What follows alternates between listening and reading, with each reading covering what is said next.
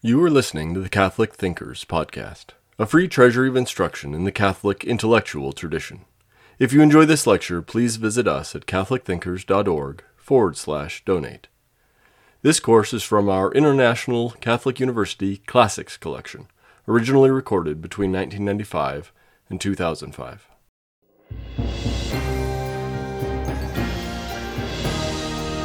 Hello, my name is Janet Smith and I'm a professor of philosophy at the University of Dallas in Irving, Texas. We happen to be a very good Catholic university. And today I'm going to start an eight part series on sexual ethics. And I'm going to be covering the topic from the perspective of philosophy for the most part, but of course with a, a very great attention paid to the Catholic perspective. Now, if I were at the University of Dallas, I could already feel some of my students squirming in their seats because they'd say, Now, is this a philosophy class or is this a religion class? And I would say, well, in the Catholic Church, actually, philosophy plays an enormously important role, especially in the area of ethics and maybe even especially in the area of sexual ethics. And so we'll be talking a lot about philosophy, largely natural law, but with some attention paid to some theological concepts, but I'll try to make it clear when I'm talking about which. But again, this is largely a philosophically based course on sexual ethics. And there'll be eight parts to this course. Today we're going to cover natural law and actually virtue-based ethics. That will take over a full hour of today's presentation. Next we're moving, and I, I, think I'll still have some material left to cover on natural law for the next hour, but we'll quickly get into the meaning of human sexuality since that's foundational for any sexual ethics course. I actually have to have nearly two classes to cover that fully.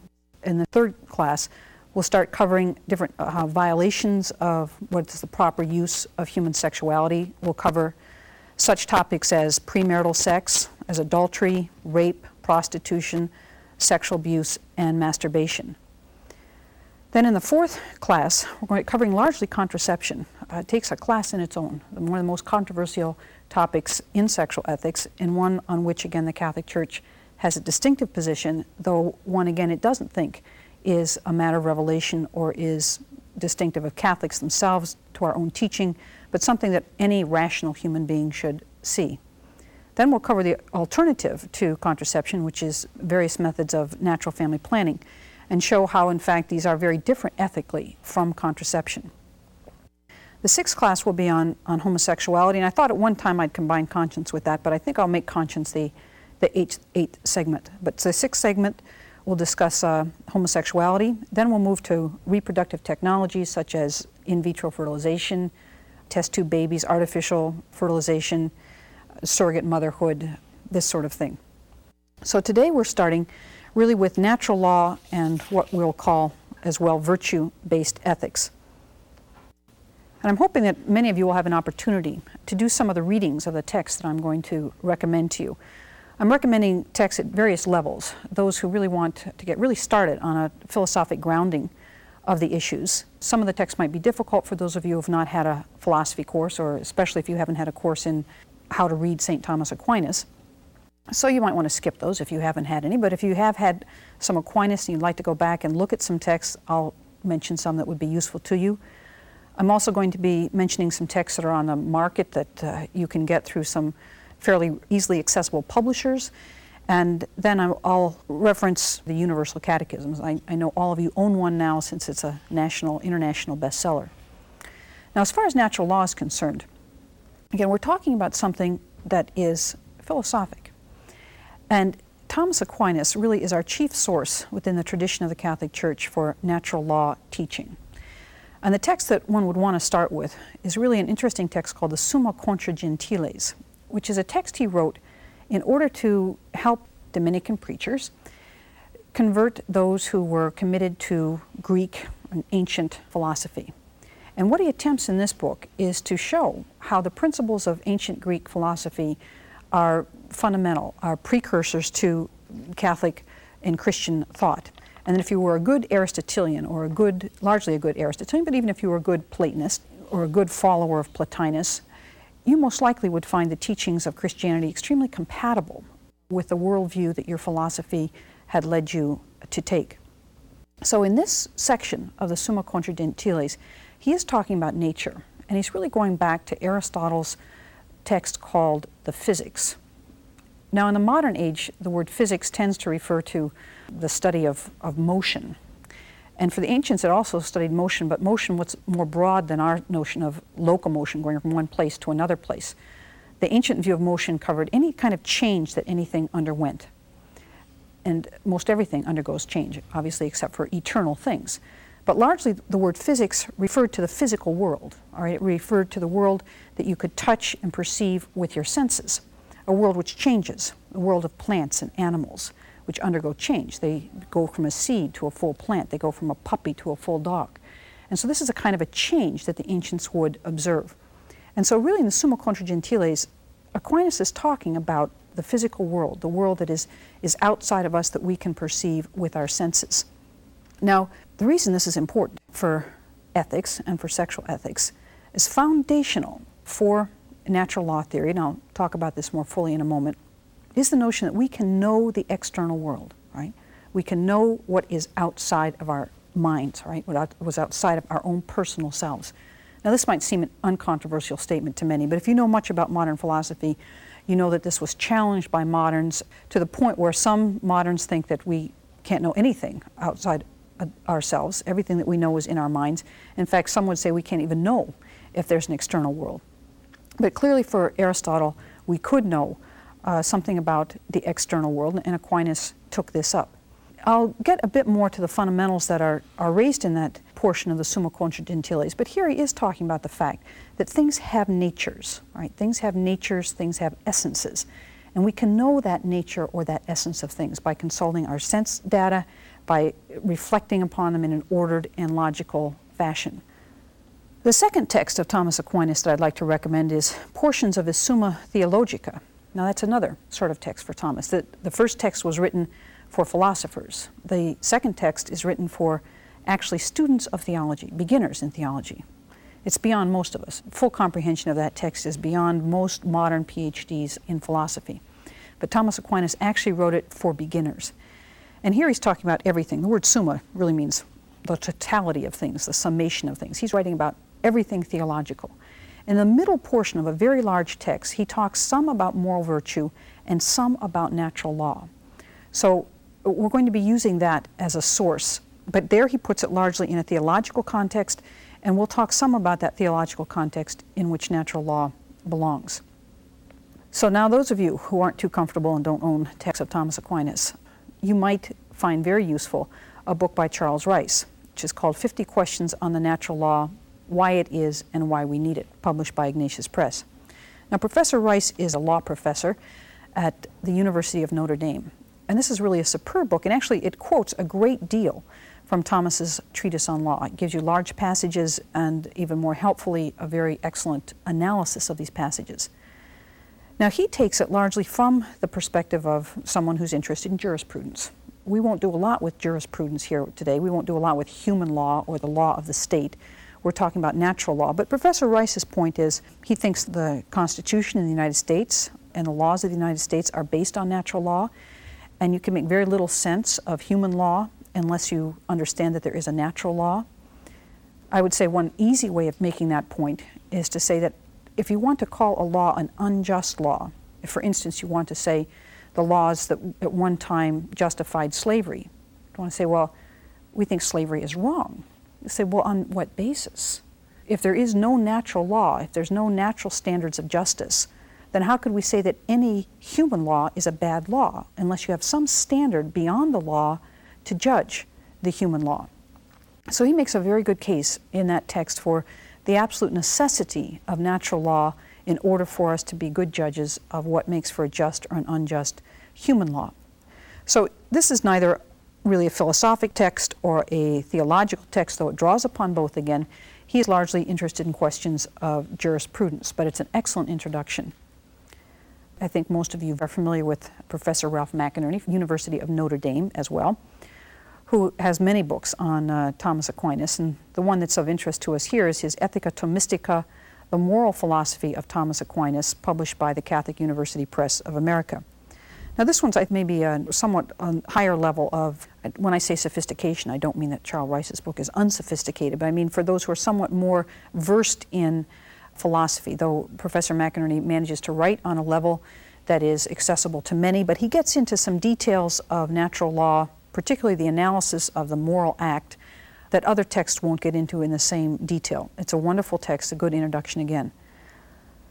A little bit later in this hour, I'll be talking about virtue. There's many books about virtue that are useful. Uh, there's one by Peter Kreeft from Boston College. There's a more famous one, perhaps even by Josef Pieper on the four cardinal virtues. The one I'm recommending that I think is nicely readable, a good introduction, is one by Gilbert Meilaender, The Theory and Practice of Virtue. And then finally, as I said, I hope most of you own the Universal Catechism, international bestseller that it is. And you'll find there that there's a very good discussion of natural law, of virtue, of ethics, uh, largely under the rubric of the Ten Commandments. So I'd highly recommend that if you only have one text to read of all these texts, that that be the one that you consult. So those are the texts. Often, one way to get a good understanding of ethics and even of natural law is to look at what are called rival theories of morality. Natural law actually claims to be a very commonsensical way of reasoning about morality. As a matter of fact, natural law theorists claim that really everybody is fundamentally a natural law theorist. It's inescapable. You have to use natural law principles when you're thinking about ethics. And again, I'll explain that more fully in a moment. But there are those who try to escape natural law and formulate different views or different systems of ethics. There's many of them. I've listed what do I have up here? Six. I could have dozens, really. We could have feminism up here. Uh, we could have all sorts of different deontological ethics. There's also different rubrics under ethic that ethics can come under. I've chosen ones that people may have heard about, that have been kicked around at different times in history and in modern textbooks on ethics, as ones just to use as a kind of a foil to bounce off of for explaining what natural law is. The first one I have up here is what I called conventionalism, is often known as uh, relativism. And again, this is a theory that's based on the fact that, well, we, there really is no such thing as any kind of universal absolute morality. That all there really is is a human community that's trying to live together to make laws so that we can get along and we don't really have chaos among ourselves. We don't harm each other, we treat each other with, with courtesy, we can get along in life. So we get together. The word convention actually means to come together. So we come together and we agree upon a few things. We agree upon the fact that you shouldn't murder and you shouldn't lie and you shouldn't steal, and that these things are, are things that we simply agree upon. They're man made, they're things that we agree upon in order that our community function in some sort of peaceful, harmonious fashion. So obviously, different cultures at different times could come up with very different modes of organizing their cultures. That in one culture you might have, for instance, polygamy, that people might think it's perfectly permissible to have many wives. And another culture might decide that, well, really, no, monogamy is, is right. You can only have one spouse, one husband, and, and one wife. But that really there's no universal absolute standard by which one could say that no, monogamy is the only proper form of marriage or that polygamy is the proper form of marriage. So that's one fairly common view of ethics. Again, it challenges natural law. Natural law and, and conventionalism are not compatible. Another theory is utilitarianism, sometimes known as consequentialism, sometimes within the church known as proportionalism, also uh, known in certain respects as situation ethics. The different terms keep, keep coming up for this. The philosopher, of course, who is the source of this thought, or at least the one who, whose name is attached to it most often, is John Stuart Mill. And usually there's some sort of principle that's given for utilitarianism act in such a way as you can maximize the greatest happiness for the greatest number, would be a way of speaking about utilitarianism. Act in such a way that you can maximize the greatest happiness for the greatest number. Now, again, this, somewhat like the first one, suggests that there aren't absolute moral rights and moral wrongs. That in some community, there may be certain acts that you think would really maximize human happiness.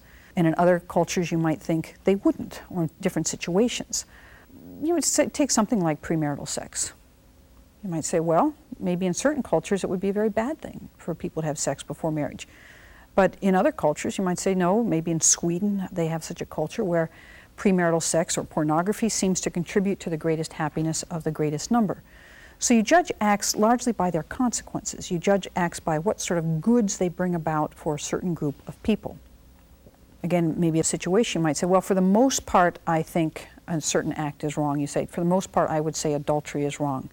But let's say if you have to be away from your spouse for five years, you might say, in this instance, I could see that uh, there are certain goods that would come from an act taking up a mistress that I think outweigh any of the evils that come from it.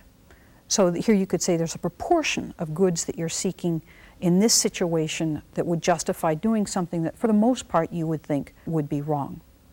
So those are two views conventionalism and utilitarianism, both of them not holding that there are any universal, absolute moral norms. Now, a very popular one in uh, recent decades, maybe centuries, we'd call emotivism or even hedonism. Now, this is a very great challenge to natural law theory. In a moment, I'll again talk more about it, but one of the cornerstones of natural law theory is that really reason should rule the emotions. The, your ability to think that your rationality should really govern your life. Whereas emotivism or hedonism says, no, no, no. Uh, what is distinctively human, most wonderfully human, are our passions, right? Are our emotions. And that we need to live in accord with our emotions. And what's really important is to have our reason serve our emotions. That whatever our emotion is or our desire is, that we're trying to go after something, our reason should not try to tell us whether we should do it or not. It should tell us how to get what we want. If I have a passion for a chocolate bar, my reason shouldn't tell me not to have chocolate. What my reason should do is tell me how I can get it, right? Where I can find that. Now, I'm oversimplifying obviously here. I'm running through a large number of complicated and nuanced theories with some effort to make them simple and, and easily graspable. But the real father of emotivism I don't know if you'd say hedonism, but certainly emotivism is, is Nietzsche, Friedrich, Friedrich Nietzsche. He very much had this notion that we were all governed by a will to power and that our life should, should be a passionate life that is absolutely governed by a passion for life and that our reason should not repress our passions. If we have, we should live with a certain gusto, a certain desire to be fully passionate. Now, fourth kind of ethics we want to talk about here is human rights. This has become a very popular way of speaking, and it seems, perhaps more than the others, to have some universal aspect to it. Usually, when we talk about human rights, we talk about fundamental, universal, maybe even inalienable human rights. Our Declaration of Independence talks about the right to life, liberty, and the pursuit of happiness. And we think that this is something that every human being everywhere should have, and that our Constitution, our Declaration, is enshrining these for everyone. Now, even in our Constitution, these are God given, right? It goes back to God. Sometimes they're talked about as being self evident.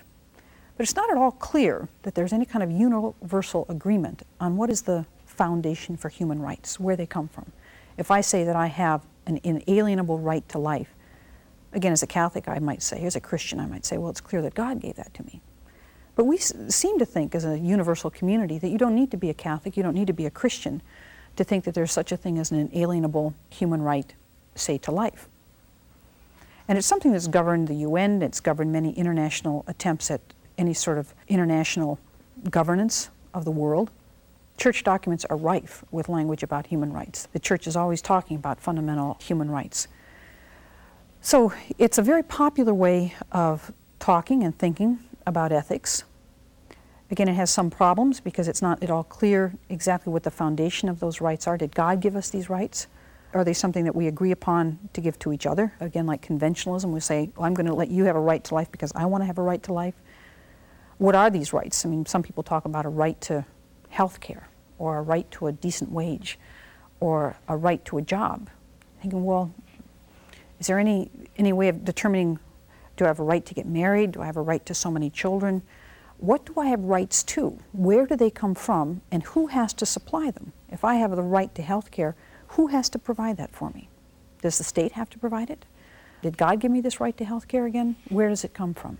Human rights is a very promising, if you will, mode of, of reasoning about ethics because it does have, again, this universal aspect to it. But it has a problem, and it's not at all clear, really, what the foundation of these rights are. Another source of ethical insight Another rival version of morality is what we call revealed religious commands. Now, different religions have different sacred texts and different sources of morality. Obviously, the Judeo Christian tradition has the Bible, the Jews, the Old Testament, Christians, both the Old and the New Testament. Different religions, again, have their different sacred texts, their different wise men who have had some sort of revelation from God, and they can now tell us what God wants. Ten Commandments are a very good example of a revealed religious command. Sometimes people talk about fundamentalists, people point to a text and says, God says this. And it doesn't matter in a certain sense whether it makes sense or doesn't make sense. If God says it, we have to do it. And we have to do it in, in the way in which He said. So when God says in the Ten Commandments that uh, thou shalt not commit adultery, do we need to ask Him why? Or should we just say, yes, you're God, I'm man, I'll do what you say? So a distinctively revealed religion would say that ethical norms, moral laws are simply revealed from God and man is meant to act upon them. There's some problems with that. Obviously, Christ said some fairly outrageous things in Scripture. If your eye offends you, pluck it out. If your hand offends you, cut it off. Well, what does that mean? I would say my eye has already offended me more than once today, and I'm still walking around with, with both eyes. So the question is, am I not doing as Christ told me to, or was he speaking in a hyperbolic way? Was he saying, you really have to govern your, your eyes? But I mean, just because you had a, a lustful thought today as a result of watching something, that doesn't mean I want you to pluck your eye out. I'm speaking in, again, an exaggerated way to make a point. So the Catholic tradition certainly accepts revealed religious commands. But it says that we must use, to a great extent, our reason to interpret what those commands mean, when they're applicable and when they are not. Now, the final one I listed up here is I'm calling autonomy or autonomy based ethics. The reason I put that up here is it's become very much of a, a, principle or value, particularly in the area of biomedical ethics, which overlaps, as we'll see, with sexual ethics. And autonomy really is based on the notion, comes in a certain sense from a philosopher named Kant, Immanuel Kant, that we make our own laws. Now, it's strange because Kant's not a relativist. Kant does think that there are universal absolute laws, but that we have to be ones that we make for ourselves. We can't have heteronomy. We can't have other people making laws for us. Right? We have to dictate our laws to ourselves in order really to have human dignity. Now, even though Kant himself was certainly not a relativist, you can see how this quickly becomes very similar to relativism. Though up here I'm really talking about a cultural relativism where autonomy begins to be really an individual relativism, that I, as an individual, get to make my own laws. I'll talk again about this some, somewhat later, but a root of this is a, is a kind of skepticism, as I mentioned in some of my opening remarks. The world is largely skeptical about whether we can know anything, right? Whether we can know that uh, adultery is wrong, whether we can know that premarital sex is wrong. We even wonder if we can know anything, again, as I said, about the external world at all. And if that's the case, if we really can't know anything for certain, if there's just your opinion versus my opinion, who's to say what's right and wrong? And why is it that I would get to say that adultery is wrong or premarital sex is wrong when you think otherwise? And we shouldn't be imposing our morality on one another. So, those who believe in an ethics of autonomy basically want to say we should let people make their own choices as much as possible. There may be some limits, obviously, that I may think that, uh, say, rape is wrong, or I may want to kill someone. You say, well, you can't do that, you'll be harming someone else. But as much as possible, we would like you to be free to do whatever you think you ought to do. Now, recent papal encyclicals have very much challenged this notion of freedom and this, in a certain sense, modern obsession with freedom, that we as moderns must be free to do whatever we want to do. The fact that papal encyclicals have taken it up indicates that this is a area that is, or a way of thinking that has really begun to dominate the modern view. My students say this all the time. When I ask them what freedom is, they tell me that freedom is doing whatever I want, whenever I want. Right? Now we'll see again as we go on that the Catholic tradition very much values human freedom, but says that human freedom must always be limited by the truth, limited by objective reality and this would be the, the major debate or dispute that Catholic ethics has with an autonomy based ethics. So these are six of the different views of ethics that are, you might say, options in the modern world that moderns tend to think might be able to identify themselves on one of these spectrums. The natural law ethics, again, it isn't in a certain sense one more on the list, all right? Natural law challenges all of them and to some extent, natural law says to all of them, you're partly right. There's something right in each one of these, and that ultimately all of you, in some sense, make an appeal uh, to natural law, even when you're arguing within your own tradition. Those of you who are familiar with philosophy might be familiar with something called the principle of non contradiction. The principle of non contradiction is stated very formally says something cannot be both A and non A at the same time and in the same respect. Something cannot be both A and non A at the same time and in the same respect, which basically means something can't be both one thing and its opposite at the same time and in the same respect. Meaning, I can't be both here in Birmingham, Alabama, and in Dallas, Texas at the same time in, in, in, the same respect. You might say, well, maybe this is being beamed to Dallas, Texas, so you're in Dallas at the same time. I say, well, that's not in the same respect. I can only be one place at a time. I cannot be both living in the 20th century and living in the 19th century. That's impossible, right? I'm either one or I'm the other. Something is either green or it's not green. It can't be both green and not green at the same time and in the same respect. Now, the reason I bring up this principle is this considered the, the fundamental principle of all human thought. That everybody uses this principle in their thinking virtually all the time. They may not be able to articulate, may not be aware of it, but it's operating in their thought at all times. Well, natural law theory has basically the same kind of principle that we are all operating by the same principles all the time as far as ethics are concerned in a very fundamental way, whether we know it or we don't.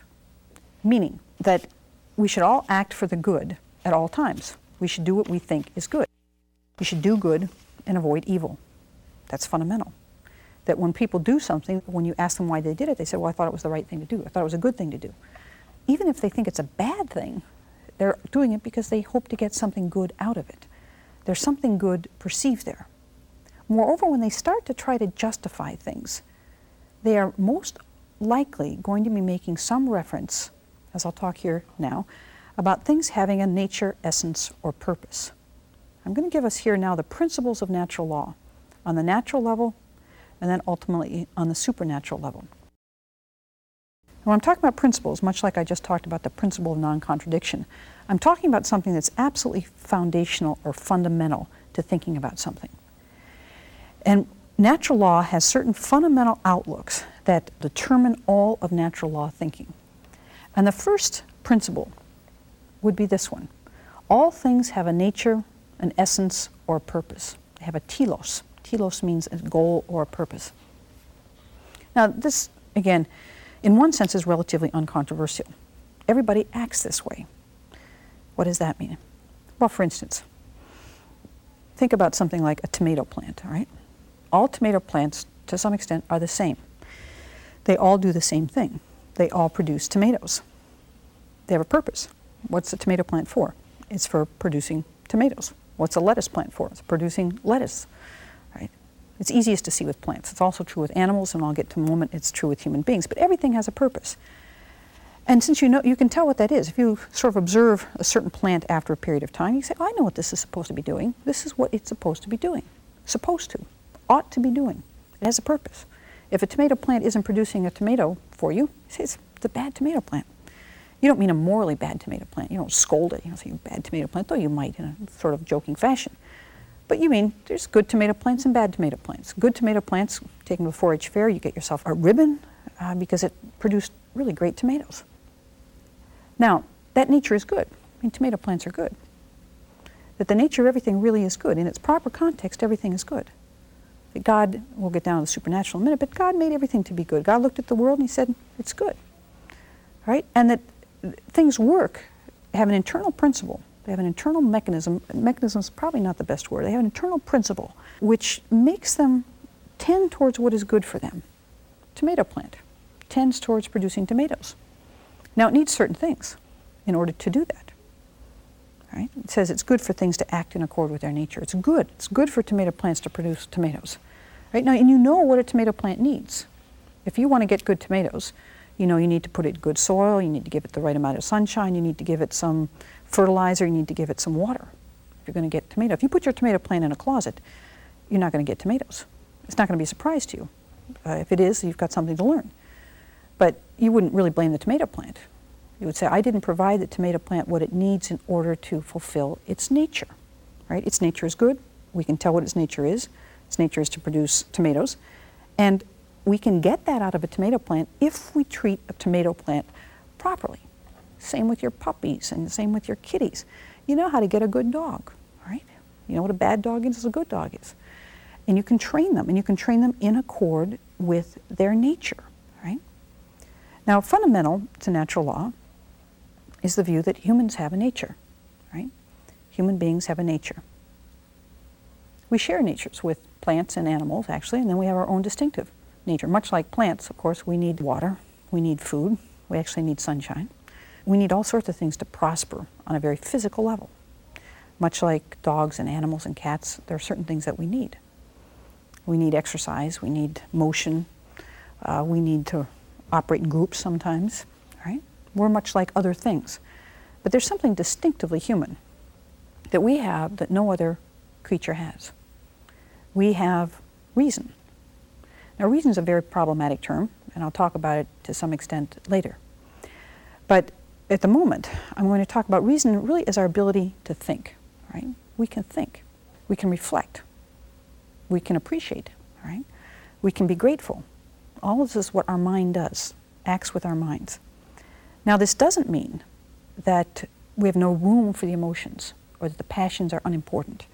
As a matter of fact, sometimes it's very reasonable to be extremely angry, and sometimes it's reasonable to be extremely sad. But what reason does is tells us in a certain sense, when it's right to be extremely angry or extremely mad. If someone gets extremely angry because you've shown up a minute late, that's most likely irrational. And you would say, chill out, you know.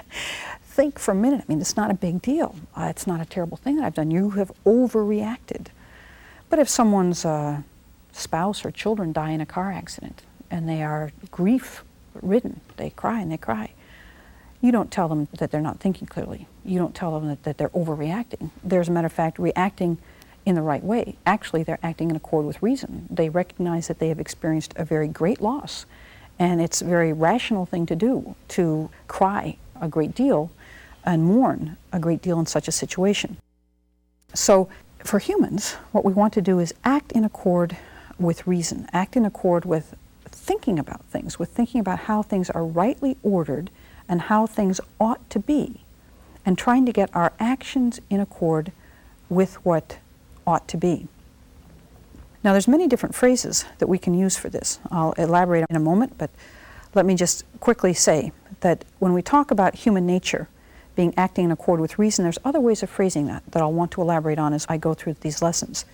That we want to act rationally, we want to act in accord with virtue, we want to act in accord with a well formed conscience, and we want to act in a loving way. These are distinctively human ways of doing things. There's no other animal that you would expect to act in accord with reason, to act rationally, act with virtue, act in accord with well formed conscience, or act in a loving way. I said there are certain things we know tomato plants need. They need sunshine, soil, water, rain, etc. You can say the same thing about human beings. Every human being needs certain things. Every human being obviously needs food, needs sleep, needs shelter, and if we don't provide that for human beings, we're not doing right by human beings. They won't f- prosper, they won't flourish. That's very fundamental. It's on a, largely on a physical level. But there's other things that we need as human beings that aren't simply physical. We need friends, for instance. We need love. We need families. Uh, we need creativity. We need play. Uh, that without these things, we really think we're not fully human. And not to do those things, not to give those things to human beings, we would say would be bad. It would be a bad thing to do, just like it's bad put a tomato plant in a closet. It'd be bad to put a human being in a closet. Bad to isolate a human being because we need interaction and we need friends. So, what we're talking about here is that natural law is based upon man's ability to make generalizations about things. We can make generalizations that things have natures, again, what these natures are, what's good for these natures, and that once you know something's nature, it brings with it a kind of an obligation to act in accord with that, that nature. Now we can see that even if I have it down here supernatural level, even if you didn't believe in God, even if those who don't believe in God, they know how they should treat tomato plants, right? If you want to get good tomatoes. And there's many people who don't believe in God who know very well how you ought to treat human beings, what is just, what is fair, what is kind. They know that you ought to treat human beings in a certain way. But if you expand your picture beyond just simply the natural level and you go to the supernatural level. And if you're a Christian and you believe that God created the whole world and God gave things their natures, that He wrote into things their natures, you're going to have more reverence for all of these things. And you're going to have more of a desire to act in accord with their natures. You probably will treat a tomato plant slightly better, oddly enough, if you're a Christian, possibly, than if you're not, because you know it's God's creation. You admire it in a special way. God is behind that, and He made the whole. Now, the whole ecological movement, as a matter of fact, the whole environmentalist movement, has a great deal of overlap with natural law. The whole notion that the world is ordered, and it's a good world, and that every entity that exists in the world serves a purpose. And that we have to try to figure out what that purpose is and respect that purpose. And we just can't go willy nilly destroying species, willy nilly destroying environments, because things have a natural place and they're a, a niche in the world and they make some kind of contribution. I mean, this is food for something else. It's part of the food ladder, right? If you get rid of all a certain grub or something, you might be killing off the next higher species. So one has to be very careful when one fools with nature in any sense because nature is good and nature is harmonious and nature works for a well ordered whole. And if you see God behind that, if you can see God behind this great ordered universe, then all the more reason to respect it and it's very interesting, even again in, in papal documents, there's more and more inclusion in these documents about a need for respect for the environment and a need for respecting God's nature, acting in accord with nature. So that again, we could see that living in accord with the natural law is actually living in accord with God's will, that God is the one who wrote the law into the nature of things. You don't need the supernatural level in order to understand the principles of natural law but it really expands, it illuminates, it enriches our understanding of what the natural law is. Now, some people say, well, again, how can you know? How can you know what's in accord with the natural law? And how can you say that something's against the natural law and something is in accord with the natural law? Again, we all of us have different experiences. We claim different things. Again, in one culture, people will say monogamy is the right form of marriage. In another culture, people will say polygamy is the right form of marriage. Well, what do you do here? Good question. I'll see if I can help shed some light on that. But on the fundamental level, again, well, let me just slip down to this portion participation in the natural law. There's two different ways. This is from Thomas Aquinas that entities, creatures, created things participate in the natural law. All non rational created things participate in the natural law by inclination only. But rational creatures, we participate both by inclination and by rational free will. Now, this is very important. For instance, fish. Fish do not deliberate about whether or not to eat a worm, right? You dangle a worm in front of a hungry fish, it eats it, right? It's right to do so.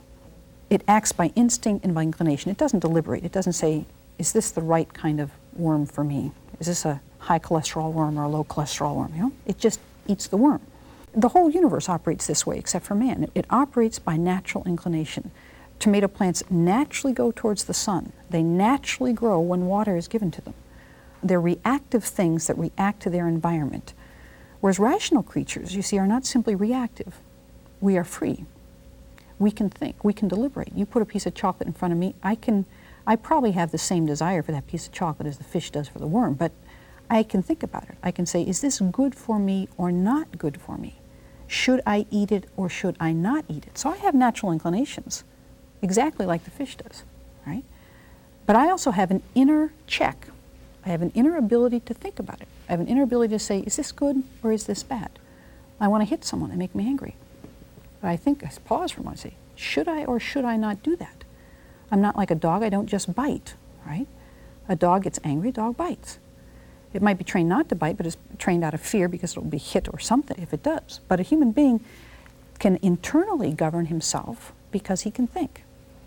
So you say, well, how do I know whether I should eat this piece of chocolate or not?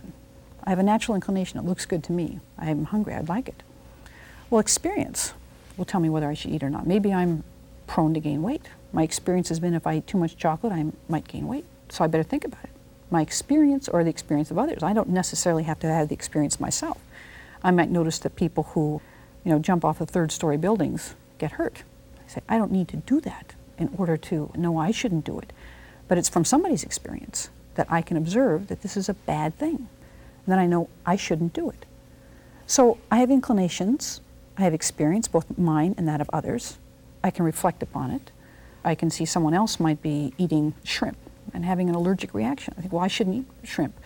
But then I find out that I don't have that same physiology. I can eat shrimp without an allergic reaction. So I have to think about it. I can't just automatically say, well, this is my inclination or this is the, our experience. I have to think and see, does it apply to me? Am I the same kind of creature? Am I in the same situation? Do I have the same physiology? Do I have the same reactions? So human beings consult all of these different parts of their being when they're thinking about what is good and what is bad, how to act. And we have to rationally order them. Again, I may desire right now to take a nap or desire to eat. But there's many goods that are calling on my attention at any given time. I can't act just on impulse. I can't put my head down on the desk and sleep. I have to say, well, no, there's other goods here. There's the goods here of performing the task in front of me, fulfilling the contract that I've made. You say, well, all right, I have to think. I have to think many things are calling on me right now. I might want to sleep, I might want to eat, I might want to keep talking. Which one of these inclinations should I act upon? Again, well, I think about it for a minute. I say, well, it wouldn't be a good idea to take a nap right now. Wouldn't be a good idea to run out for a chocolate bar, but it would be a good idea to sit here and continue my instruction. So, on the natural level, this is how human beings know. And when we say human beings, again, should sleep eight hours a night, how do we know that? Well, we've observed how human beings are. When you say small children need naps, we observe this. They have an inclination to take one, they're just about ready to drop, and they need one. Our experience shows us. We reflect upon it. You say children, when they get about, oh, maybe, I don't know, three or four years old, now all of a sudden you think it's time to get them with other young children so they can learn how to interact and, and learn some social skills. It's a good thing to do. It ought to be done. It's good for them. So again, it's like a tomato plant. You learn what's good for it and you give it to it. Now, this is exactly how we come up with moral rules, right? Moral laws on the rational, natural level is we say we ought to do certain things. I'll talk about it again very much as we go along, but I'll jump ahead to something like premarital sex. You want to say, is this good for human beings or not? Do they prosper? Do they thrive? It's like our tomato plant. Are we getting out of human beings what's best for them, what's good for them? And that's how you will have to look at, well, we have a natural inclination. Surely you see teenagers have a natural inclination uh, towards sex. Soon, hormones kick in. But they have this internal check that says, should I do that or not? Should I do that or not? The inclination is good. All our inclinations are basically good. But the thing is, is it good to act on them now? Is this the right order? Is this the right time? Is this the right time for this particular emotion or passion to be, to be satisfied? So this is how we, we think about things. And you could come up with, and I hope to show you how you come up with a rule that says premarital sex is wrong. You ought not to engage in premarital sex bad for human beings. Right? You can come up with a moral law because of what we know about human beings and how they respond. Such a thing as monogamy, I mentioned earlier, polygamy, I think that's another thing that we can learn over the history of mankind. You say, no, there seems to be something that's fundamentally wrong with polygamy, and people have done it. Societies have functioned that way. But it really doesn't seem to be fully in accord with human dignity. It doesn't seem to be fully in accord with human nature. It seems to be treating women in this instance somewhat more as property than as a unique, special human being that deserves someone's full attention and unconditional, committed love, right? So you might have different cultures coming up with different solutions to what's good for human beings, but it's quite possible one culture's wrong. That they haven't really reflected upon what is really good for human beings and haven't really seen what the nature or dignity of the human being is. Now, on a supernatural level, we have a way of knowing the natural law. God knows that with sin, our intellects were flawed, right? And so certainly are our passions. And our natural inclinations can get away with us. We have a hard time necessarily rationally ordering them and even seeing how we ought to rationally order them. So, God being God, that means good and loving, He decided to help us out. And He gave us the Ten Commandments that really are the natural law. Thou shalt not kill, thou shalt not commit adultery, thou shalt not bear false witness, right? Most cultures, most times in the, in the history of mankind, have determined that these are good rules for human beings to live by. That if people start committing adultery, if they uh, murder each other, if they disrespect their parents, you're going to have a flawed society and flawed individuals. And that these are good rules. If you want, as Charlie Rice would call it, an owner's manual, right? That the, that the Bible is really an owner's manual. God has told us what human beings are here and told us how we are to live and how we are to be in order to take care of ourselves and to prosper and flourish. So we see that in the Old Testament. It's a good source, actually, for natural law. Thomas Aquinas goes into this a great deal in his treatise on law, that we could come up with these rules for ourselves. Most cultures, again, most times have come up with don't murder, don't steal, don't commit adultery, honor your parents. That these are ways in which human beings, we, for our natural inclinations, our experience, are reflecting upon these, our ordering of them, we've decided that these are good ways for human beings to live. Now, the New Testament goes us one better, of course. Christ completely ratifies the Ten Commandments. But he goes a step further. He says it's not only, not only should you not uh, kill someone, you shouldn't have a heart full of anger, a murderous intent. Not only should you not commit adultery, you shouldn't lust after someone who's not your spouse. You shouldn't really lust after anyone. So, not only are our external actions being judged, but now something interior to ourselves is being judged in a certain sense, obviously Christ did not come to loosen things. He came to change not one iota of the law. He almost upped the ante, all right? He tells us now that there's a whole new realm in which we are to be concerned about our well-being. It's not only, again, bad for us to commit adultery, it's bad for us to lust.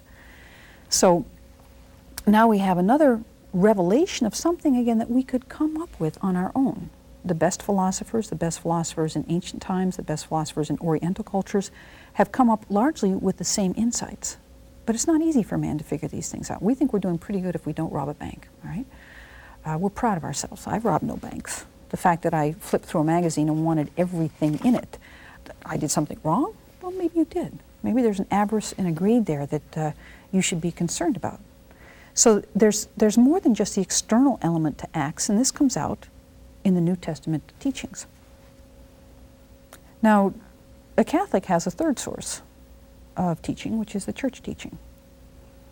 And that the Catholic Church tells us, that considers itself to be, a reliable, faithful interpreter of the natural law. Obviously, there's nothing in Scripture, let's say about nuclear bombing of civilian sites. There's nothing in Scripture directly about contraception. There's nothing in Scripture about test tube babies. So, how are we supposed to know? Well, again, natural law says you don't need to have revealed truth. Revealed truth is extremely helpful. It's really nice to know that God gave us the answers that we could come up with on our own. But we can figure things out on our own. But again, we can get very confused. And God has left us the Holy Spirit that guides the church, that helps us to see things that we might get confused about, especially in our modern times and our modern culture that we might think test tube babies are just fine. It's good for people to have babies. You can make a baby in a test tube, you can give a baby, that's a great thing. But you have a little uneasiness about this. You might say, I don't know about that. I don't know. What, how am I to think about that? Well, it's difficult, and we'll see that it's, it's not particularly easy as we get down to that, to that level. But again, the church thinks about it. The church thinks about it through its theologians, through its popes, through its holy people, and comes up with a teaching on these matters which tells us that we can be assured that we are receiving reliable guidance by God, that God works through His church. The Holy Spirit guides the church. And so that if we're confused about some of these things that we could figure out on our own, we could work these things out. But given, again, that we're driven by our passions, we're confused by our passions, we're confused by our culture, we may need something more than simply our own rational reflection and ordering on principles to help us figure things out. And we get that through church teaching. So we can see here that when we talk about the, the natural law, there's many different sources for us to discover what the natural law is when we're trying to come up with, let me quickly say this, natural law in itself, when you talk about natural law, for the most part, you're not talking about rules and commands. You're talking about the nature that's written into things, the order, the regularity that's written into things. Things operate by a natural law that we can determine, right? Now, on the basis of those natural inclinations, those natural laws, that human beings need friends, for instance, human beings need spouses, right? You can then formulate moral laws, right? You can formulate moral laws. Thou shalt not commit adultery, right? Thou shalt not steal. Now, in one sense, that's a natural law, but what it really is is a moral law based upon a natural law, right? It's based upon something that's true about our nature, our natural inclinations, that we can then formulate laws. So when you, we go again to the Old Testament, New Testament church teaching, we'll find all sorts of laws and commandments. And we can say, we speak two ways about these. We say they are the natural law. It seems to me it's, it's more precise to say that they are based on the natural law. They're based upon some insight, some observation about human nature. Now, there are laws that the church has that are not natural laws. For instance, that thou must worship, uh, keep holy the Sabbath, okay? That you have to go to Mass on Sundays and on holy days, right? That's not a natural law. That's not something you can tell by observing human beings, that they ought to be at Mass on Sunday morning, or they ought to go to Mass on different feast days, or at one time that they should be abstaining from meat on Fridays. These laws are laws that God has revealed to us and some of them are changeable, some of them are not changeable. Worshipping on Sunday is a law revealed by God that's not changeable. We can't say you don't have to worship on Sunday. Eating meat on Friday is a church imposed discipline. All right. So there's different kinds of laws within the church. And that's very important to keep clear. And this is something I think that moderns can get very confused about. They think that somehow the church can change the law on abortion or, say, on adultery or divorce or contraception because it says it's changed such things as eating meat on Friday. You see, those are two very different kinds of law. Abortion, divorce, contraception, etc., are based on God's law. All right, next time we'll cover a few more elements of natural law, and then we'll move into the question of sexuality. We hope you enjoyed listening to Catholic Thinkers. Please visit us at catholicthinkers.org forward slash donate to help us keep this content free.